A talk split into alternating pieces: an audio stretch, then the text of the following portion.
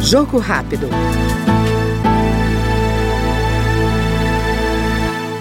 Presidente da Frente Parlamentar Católica e da Frente Parlamentar em Defesa das Comunidades Terapêuticas, o deputado Eros Biondino, do PL de Minas Gerais, ressaltou a importância do respeito às prerrogativas dos poderes da República e voltou a defender a função do legislativo em legislar, em particular sobre pautas que são contrárias ao aborto e à descriminalização das drogas. Estou aqui com a revista Imagine e Acredita, e nessa edição, na capa, tem aqui a entrevista que concedi sobre os 10 anos da Frente Parlamentar das Comunidades Terapêuticas.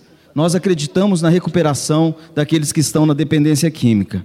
E eu aproveito, senhor presidente, onde as famílias do Brasil todas estão mobilizadas, preocupadas, como presidente da Frente Católica e presidente da Frente das Comunidades Terapêuticas, para fazer um apelo ao STF. Essas matérias estão exaustivamente discutidas aqui na Câmara dos Deputados.